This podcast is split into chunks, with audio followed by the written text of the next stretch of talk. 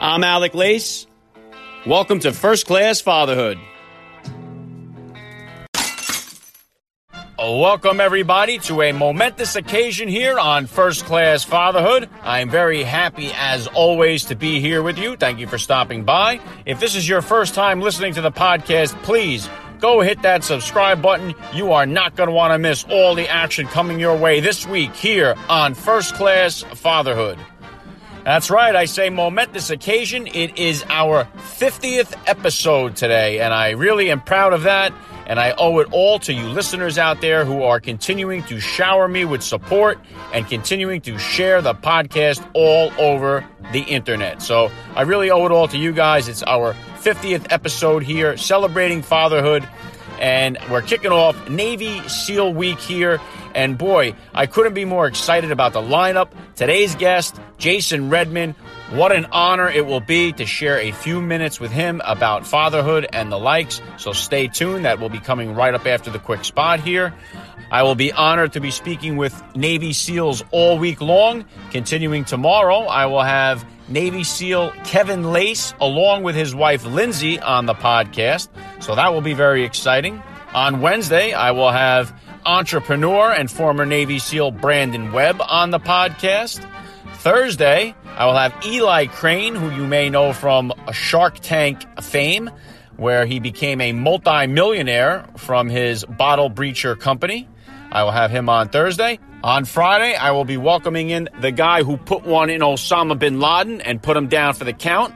Rob O'Neill will be joining me here on the podcast. So please keep it locked in. It's very exciting. We got an action packed week here. We're talking to first class fathers, men that we can actually tell our children to look up to and be inspired by. So please sit back, relax, and enjoy today's podcast. Today is Memorial Day, so hopefully you're having a little barbecue and taking the time to remember the men and women who have given the ultimate sacrifice for our freedom. So we're going to hit a quick spot here, and I will be right back with first class father Jason Redman. Stay with me. I cannot say thank you enough to all the listeners out there. You will hear a word from my sponsors in the middle of today's interview. If you would like to help me make First Class Fatherhood ad free, please consider becoming a supporter of the podcast by hitting the link in the description of today's podcast episode. Welcome back to First Class Fatherhood. Joining me now is a very special guest who was wounded on the battlefield seven times while serving our nation as a Navy SEAL, including being shot in the face. His injuries required more than 37 surgeries, 1,200 stitches, and 15 skin grafts. His attitude towards recovery has inspired hundreds of thousands of people across the globe. He is a best-selling author, motivational speaker, founder of Wounded Wear, but most importantly, he is a first class father. Jason Redman, welcome to First Class Fatherhood. Alec, hey, thanks for having me on. An honor. All right, let's kick things off here. How many kids do you have and how old? I have three kids. They are uh, 18, 15, and 13 years old. So, older boy and two girls. Okay, well, given your background and everything that you know about it, how would you feel if your kids wanted to follow in your footsteps and, and join the military, join the service? I, you know, I would love it. I'd be perfectly honest. I mean, I would be honored. I, I tell anybody that I think the military is an is an amazing organization that that teaches you the most vital aspects of life um, the, the, whether you ever see combat or not, and I know for many people out there, especially as a parent, I mean, you would probably hope your kids wouldn't be exposed to that, but then you also have to balance that against the reality of the world.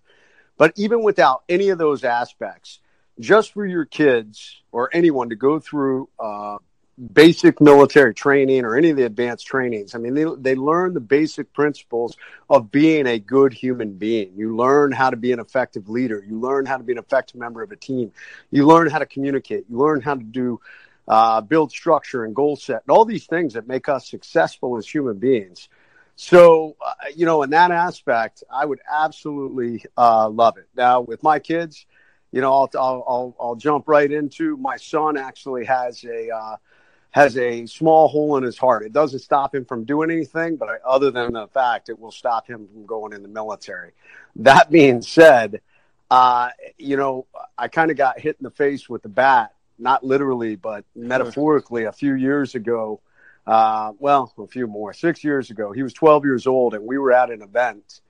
And somebody asked my son, he was 12 years old then, and he said, uh, they asked him, Are you going to become a SEAL like your dad?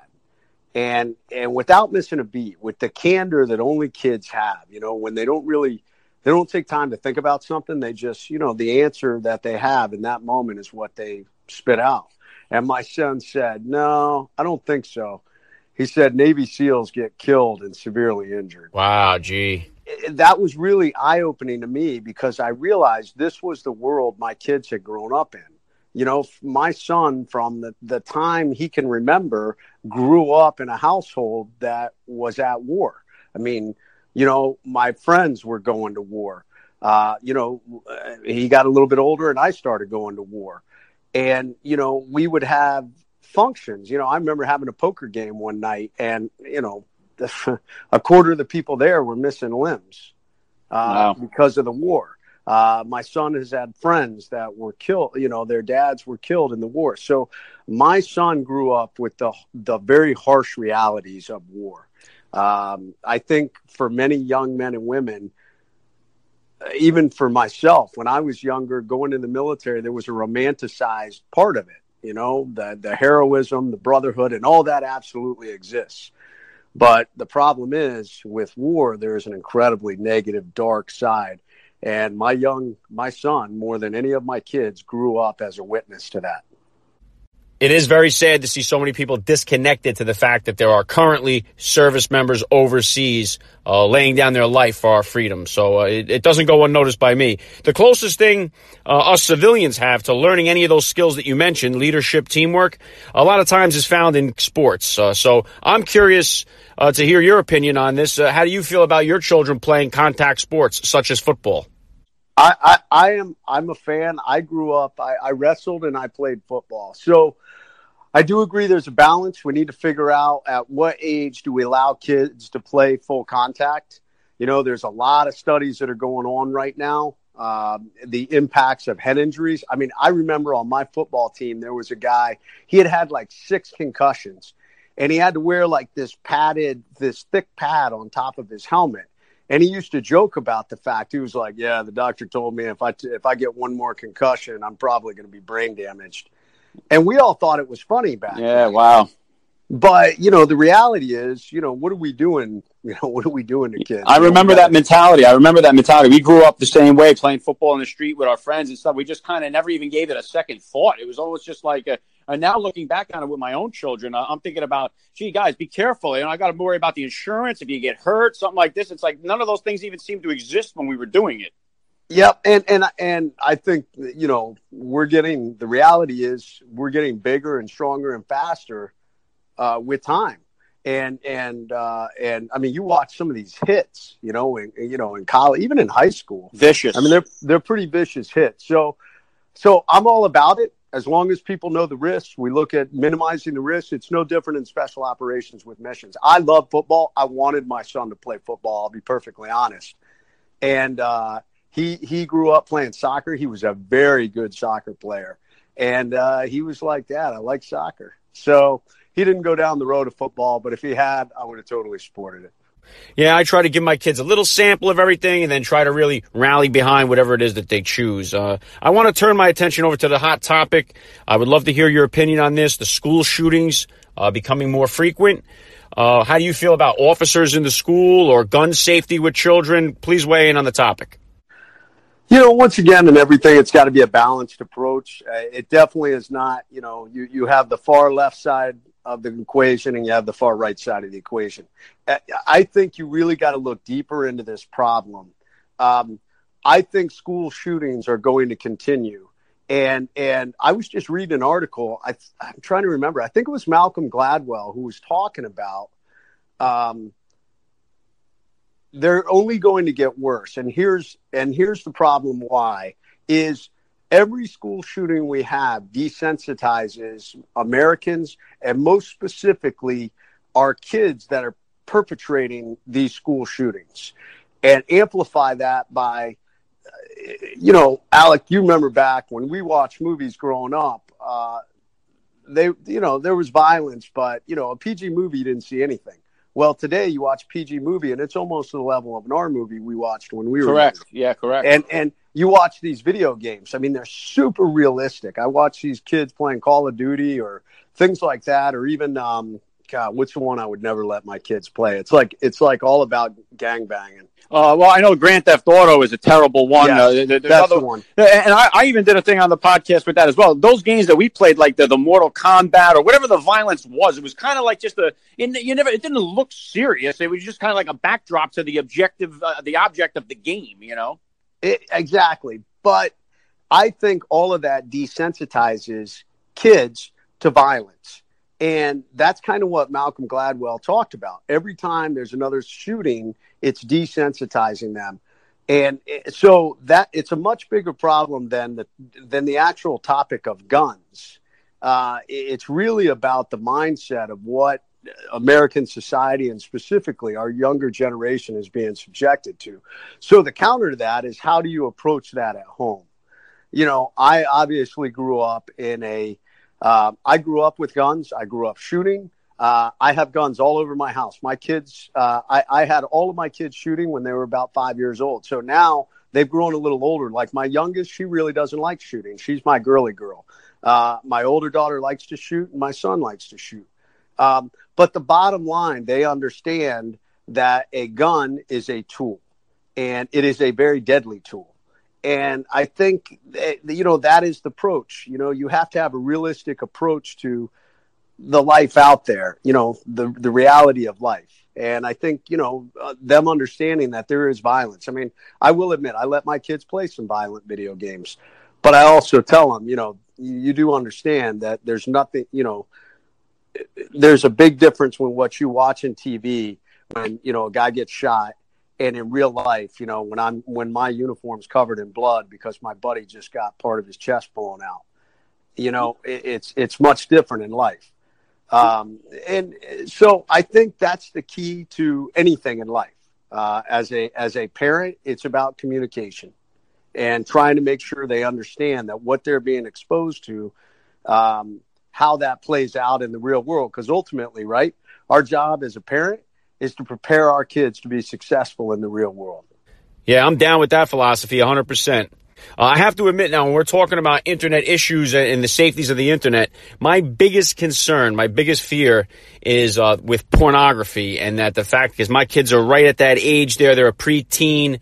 Uh, I, I, am so worried that they're going to hit the wrong button on the phone or on the screen, and they're going to get this real extreme image, a sexually explicit image or sexual act being performed, and it's going to really blow their mind when it, when they haven't even seen a naked woman yet. So I would love to ask you, how do you or how did you curb or monitor the dangers of the internet, such as pornography? Well, so I mean, I've had two instances with our kids with you know pornography. Uh, our son was the first one. He he was probably twelve, and he was hanging out with a kid that was older. And uh, yeah, we found stuff on the computer and had to approach him about it. So that, of course, led to a talk about pornography and sex and everything else.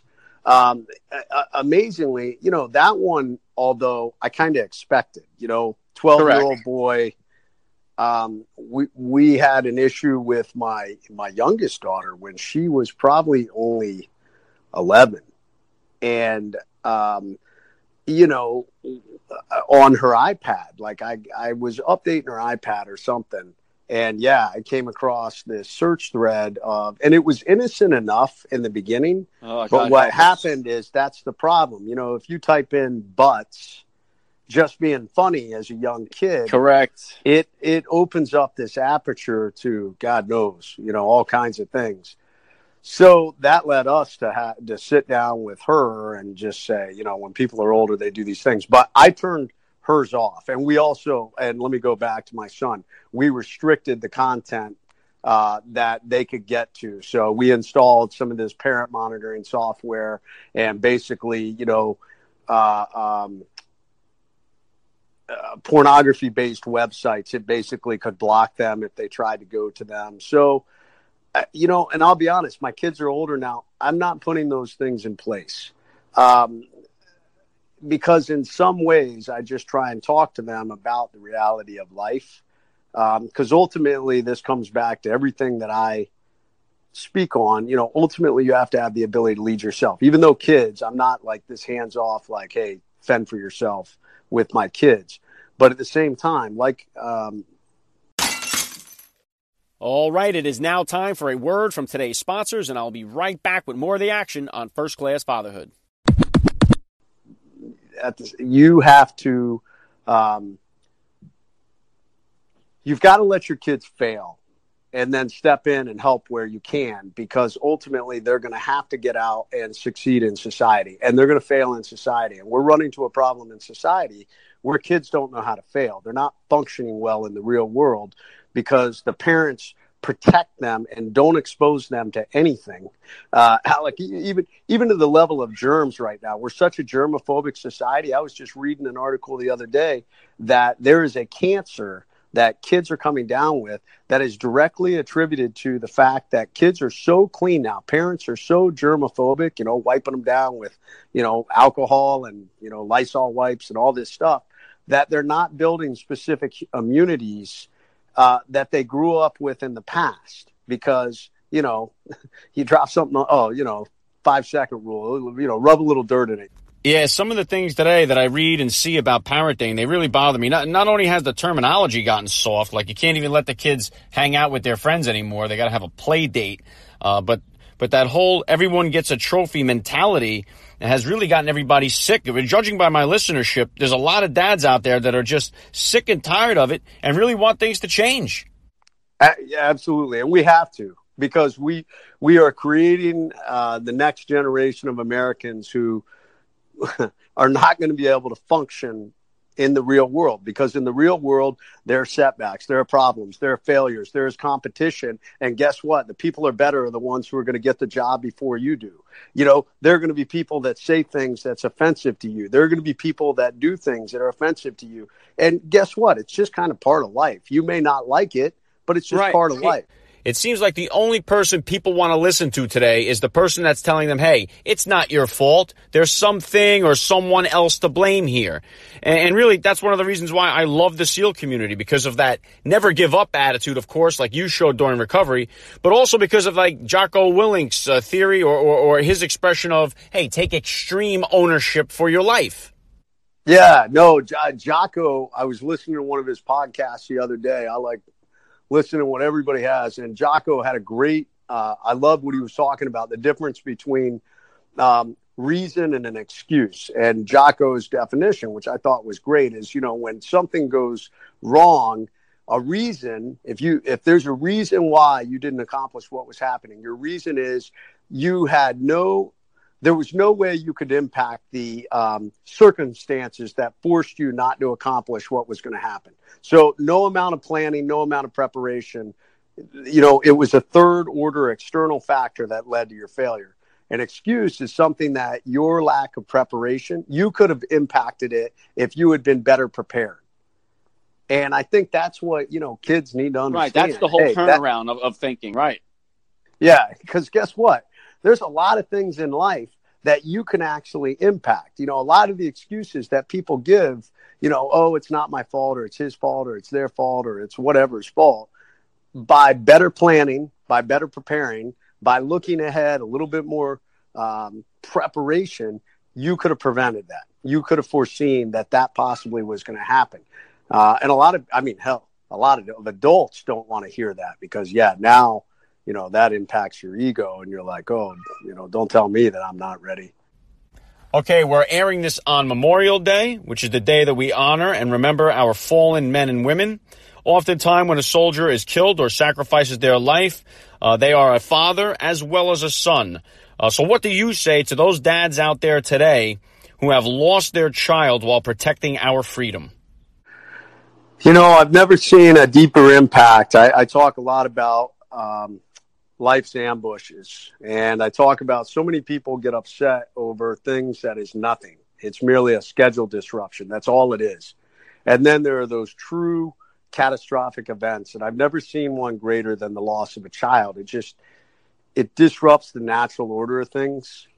So for all those parents out there that have lost a, a son or daughter in the military, I mean, I just say, you know, my heart goes out to you. I mean, I've lost so many brothers. Um, I will say for us, we know the risk that we take and and we accept it. I on every mission that I went out, there was a point. You know, I went. I had my little. Um, I, I had my little thing that I did before I went out on the mission, and, uh, and the last thing I did, you know, I looked through the pictures of my wife and kids, and then and then I accepted, hey, I may not come back. You know, this may be the last time, and I accepted that I was potentially already dead. Um, and in some ways, you had to think that way. But parents and wives, or or even husbands of female service members out there, they don't they don't think that way. They don't have the luxury of thinking that way. They're not in that mission. So that impact is just man, it is catastrophic for them. But I, but I will say this to all those parents that are out there, to all those wives or, or even husbands who have lost a loved one in the military, you know, that there is no greater sacrifice. And that may sound trite, but the problem, or not the problem, I mean, the greatness of America, of this nation, there's been no other nation in the history of the world that has grown to the level as fast as we have, built around these tenets of freedom and opportunity. And if you go back to the beginning of this nation, it was built on sacrifice. You know, from the average farmer who stood up and said, I, I'm going to become a part of the Continental Army and fight don't have the skill set. I believe in freedom, so I'm willing to fight for it. You know, and that moved forward throughout our nation's wars. I mean, there was always some sort of threat against freedom and opportunity that has led, you know, the average person to volunteer and say, "I'm willing to go fight." As long as, and we need that because, um, you know, in the immortal words of Travis Manion, if not me, then who? If nobody's willing to volunteer and and fight and sacrifice for what we have here in this nation, then someday it's going to cease to exist. So, my opinion, the greatest act of heroism to be able to go out and say, I'm willing to lay down my life, not just for the guys and gals next to me who I'm fighting for, not just for, you know, this nation that I believe in that gave me these opportunities, but everyone who lives in this nation, people who enjoy the freedoms day in and day out and maybe not even they they've never even given a second thought to the military members that are out there fighting, but we do. We know we're fighting for every American. So to the parents that are out there, I just say, God bless you. Uh, I have served alongside your sons and daughters. I witnessed their amazing heroism and, and their willingness every day to step out there, knowing they may not come back, and, and obviously for some of them they didn't. But I, I will do everything in my power to make sure that their memory is never forgotten. Yeah, well said. God bless America, God, and and thank God for people like you uh, who are out there protecting our freedoms. I do not take my freedom for granted. I understand that you guys are making sacrifices. You men and women are making sacrifices greater than the rest of us, and I make sure that I count my blessings for that each and every day. Uh, I know that Memorial Day usually turns into a big sale at the mall, a day off of work. I know I'll be having a barbecue. How does a former Navy SEAL spend Memorial Day? What are your plans? Well, we also will probably have a barbecue. I mean, I think it's a great time to spend with friends and family because, you know, ultimately that is what makes life better. I will just say that at some point during the day, I will take a moment with my family and my kids and talk about the significance of this day. And I will talk about friends that I've lost and how amazing they were and, and how I miss them. I, I wish, I wish they were still here. Uh, guys who, uh, you know, I now still see their kids and their kids are older, but obviously, you know, their dads are no longer around. So those are the things that I would talk to my kids about uh, on on Memorial Day, and I think that's what everybody should do. Even if you have never been in the military, take a few seconds to talk with your family. Have a moment of silence. Just take a few minutes to think about that sacrifice. It doesn't take much, but you know it does go beyond the barbecues. It does go beyond the day off because there was a a very very high price that was paid um, to enable that. All right, Jason, you planning on having any more kids or are we all done here? No, we are done, man. yeah, we are done. I, uh, you know, we three was good, and then after I got wounded, I think prior to being wounded, we might have possibly entertained one more, but uh, no, we, we decided to stop at three. All right. Your book, The Trident, The Forging and Reforging of a Navy SEAL, was a phenomenal book. I blew right through it. Uh, you have any other upcoming uh, writing projects we can look forward to? I am working on a second book. It'll be hopefully coming out sometime in 2019. We're still kind of uh, working on it and, you know, negotiating with some of the different publishing houses, but it is called Overcome. And it is a book about leading yourself uh, it's a business focused, self help focused book, um, talking on many of the principles I've developed how to be an effective leader, uh, the three rules of leadership how to lead yourself, and then how to lead others, and then how to lead always.